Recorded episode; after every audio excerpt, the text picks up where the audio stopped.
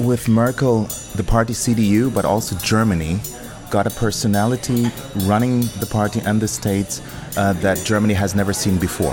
I hope she will be remembered for her economic and her foreign affairs policies, because I think she stabilized not only Germany, but also Europe and maybe even parts of the world. I hope she will be remembered for that and not for two thousand fifteen and all what happened after that.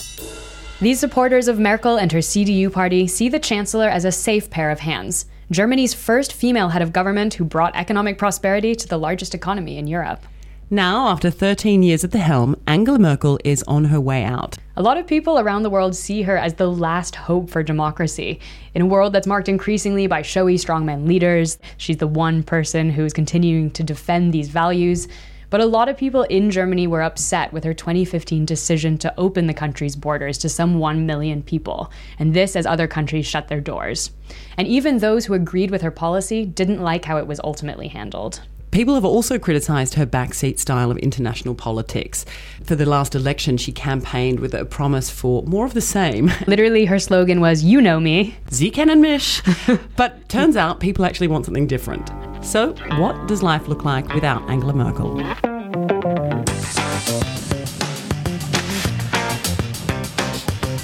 This is Europe to Date with Claire Richardson and Rebecca Ritters. Today, we're looking at the legacy of Germany's iconic chancellor, the triangle hand-posing, dog-fearing, Trump-scolding, ever-even-tempered Angela Merkel. She announced late last year she'd be stepping down as the head of her Conservative Party and won't stand for re-election in twenty twenty-one. But that doesn't mean standing down as chancellor right away. But when she does, who's next? Who will take her place in these dangerous times, and how will she be remembered?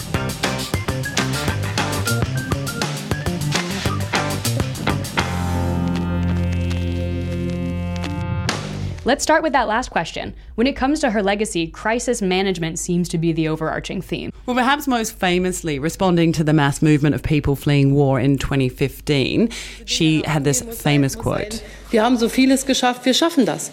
Wir schaffen das und roughly translates to, "We can do it," or "We'll handle it," something to that effect. It really is her most famous slogan, and even if you can't speak German, you've probably heard it. Um, it's really come back to haunt her. Hello, welcome to B B C World News. Interior ministers from three European countries are meeting in Paris to decide how to tackle the growing migrant crisis in the Mediterranean. A three-year-old boy uh, whose images of his drowning has shocked uh, many people across the world, putting more pressure migrants on... and asylum seekers crossing the Mediterranean face an ever more deadly journey. The worst humanitarian to... crisis of our generation. In twenty fifteen, Merkel initially welcomed hundreds of thousands of people. And the first pictures we saw when this took place were Germans at train stations welcoming the newcomers who were there to claim asylum. They were holding teddy bears, offering food. It was very much a welcome committee that said, "Hey, you're fleeing persecution. We know what that's like, and we're here to help you out." But there were also concerns about what it would actually look like to integrate these people into German society. That's right. It kind of started off relatively popular, but then a high-profile incident of mass harassment in Cologne on New Year's Eve, followed by a terrorist attack the following Christmas in Berlin, both led some Germans to fear that their security was in peril and hardened attitudes towards immigration. Until two thousand thirteen, she was like Mutti. We called her as like um, a mother figure for the party. But with two thousand fifteen and the migration crisis, I think uh, a lot of people forgot what she achieved as chairman of the C D U in the last years. The other big thing that will probably be remembered is Germany's leadership role in the Eurozone debt crisis. Oh, remember that. It feels like eons ago already. Merkel won some friends at home for her crisis management skills, but plenty of enemies abroad for insisting on brutal austerity measures that hit poorer countries really hard. Chancellor Merkel of Germany is here in a show of solidarity with Athens. Many, many Greeks hold her directly responsible for the economic suffering they're being forced to endure. She is not welcome here. Pretty good for the German economy, though. Germany made one point three billion euros over the course of a decade. Rebecca, while you were sick in bed, I caught up for coffee with a German, still sick, apparently, but you're soldiering on, I caught up for coffee with a German political scientist to explain the background and a little bit more about what German politics look like. All right, I'm Boris Vormann. I'm a professor of politics at the Bard College in Berlin. But let's take it back to basics with a bit of background on the German system. Angela Merkel has been in power for thirteen years, which to me sounds like a really long time.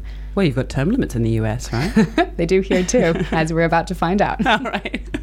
Well, uh, unlike the American system, where uh, after Franklin D. Roosevelt it was no longer possible to have more than two terms, in Germany chancellors can be in office for four terms. The chancellor is not directly elected, but through the parliament. We have a federal system where we uh, don't have a an important president. The president is just a symbolic figure, really. I'm not sure most people could name the German president, in fact. Yeah, even in Germany you might have some people who have trouble. Frank-Walter Steinmeier, Germany's former foreign minister and a staunch critic of Donald Trump, has been elected the country's new president.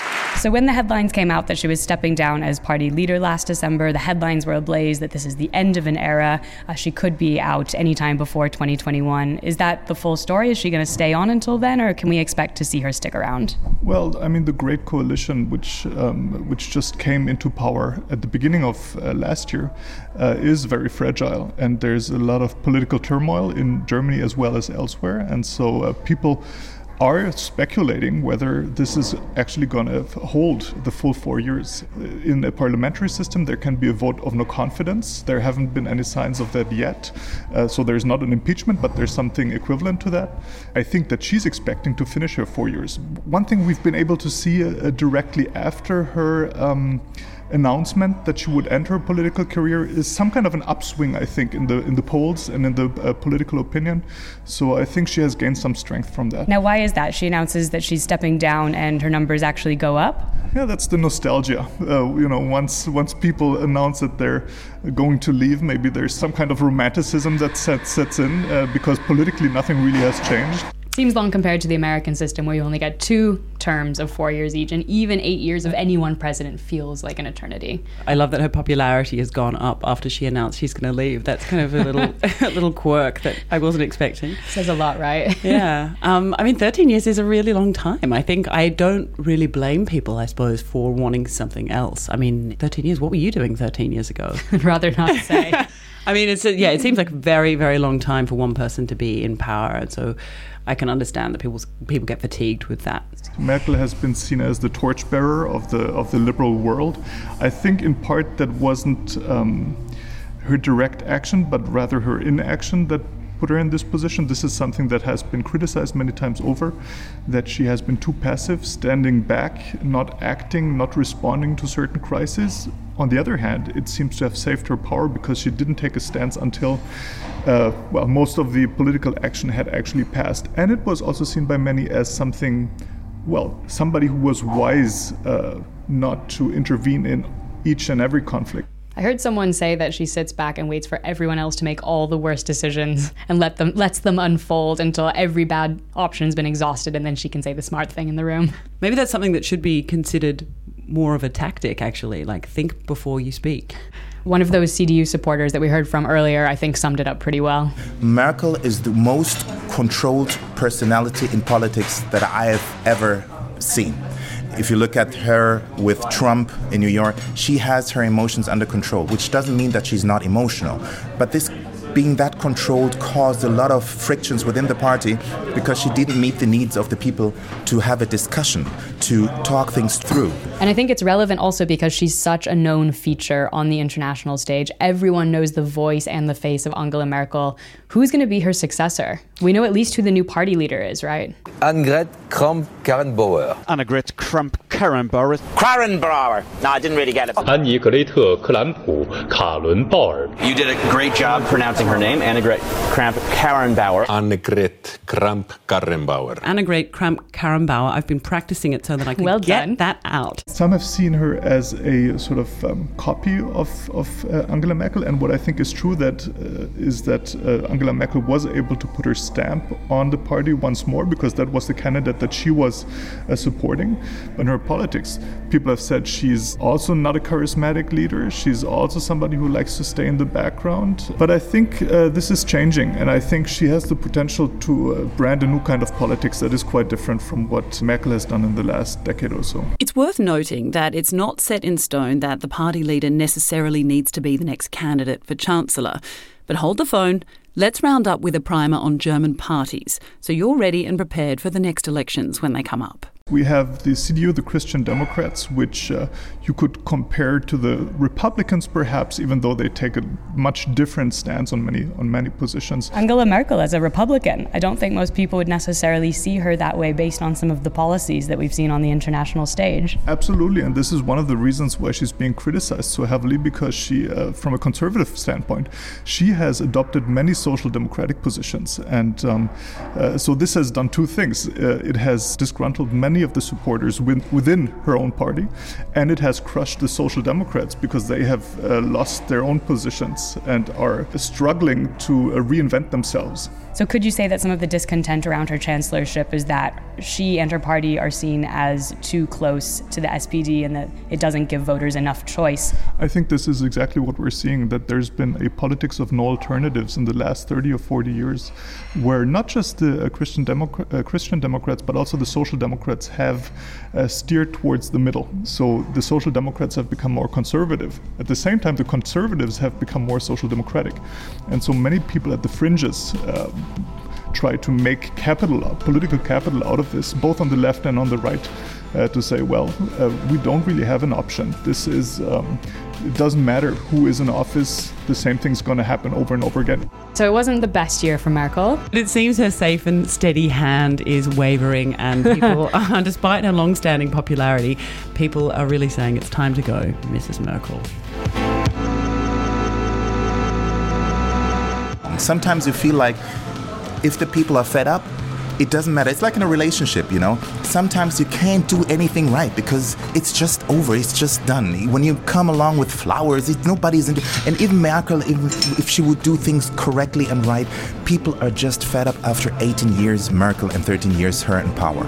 And I think she realized that. Maybe she realized that earlier, but now it was the perfect moment for her to step back.